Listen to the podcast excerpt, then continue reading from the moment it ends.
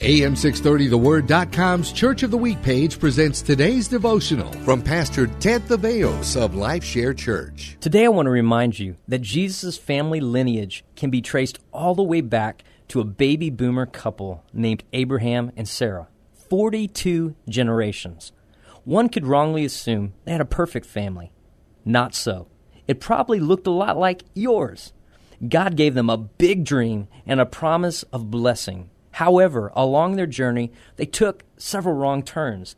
It was only God's grace covenant that kept them and enabled them to give us Jesus, the Redeemer. Listen, Almighty God always fulfills His promises to the people and families He chooses.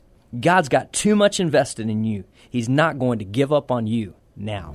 Hear Pastor Theveos tell the story of our Church of the Week, LifeShare Church, this Saturday afternoon at 4 on AM 630 the Word.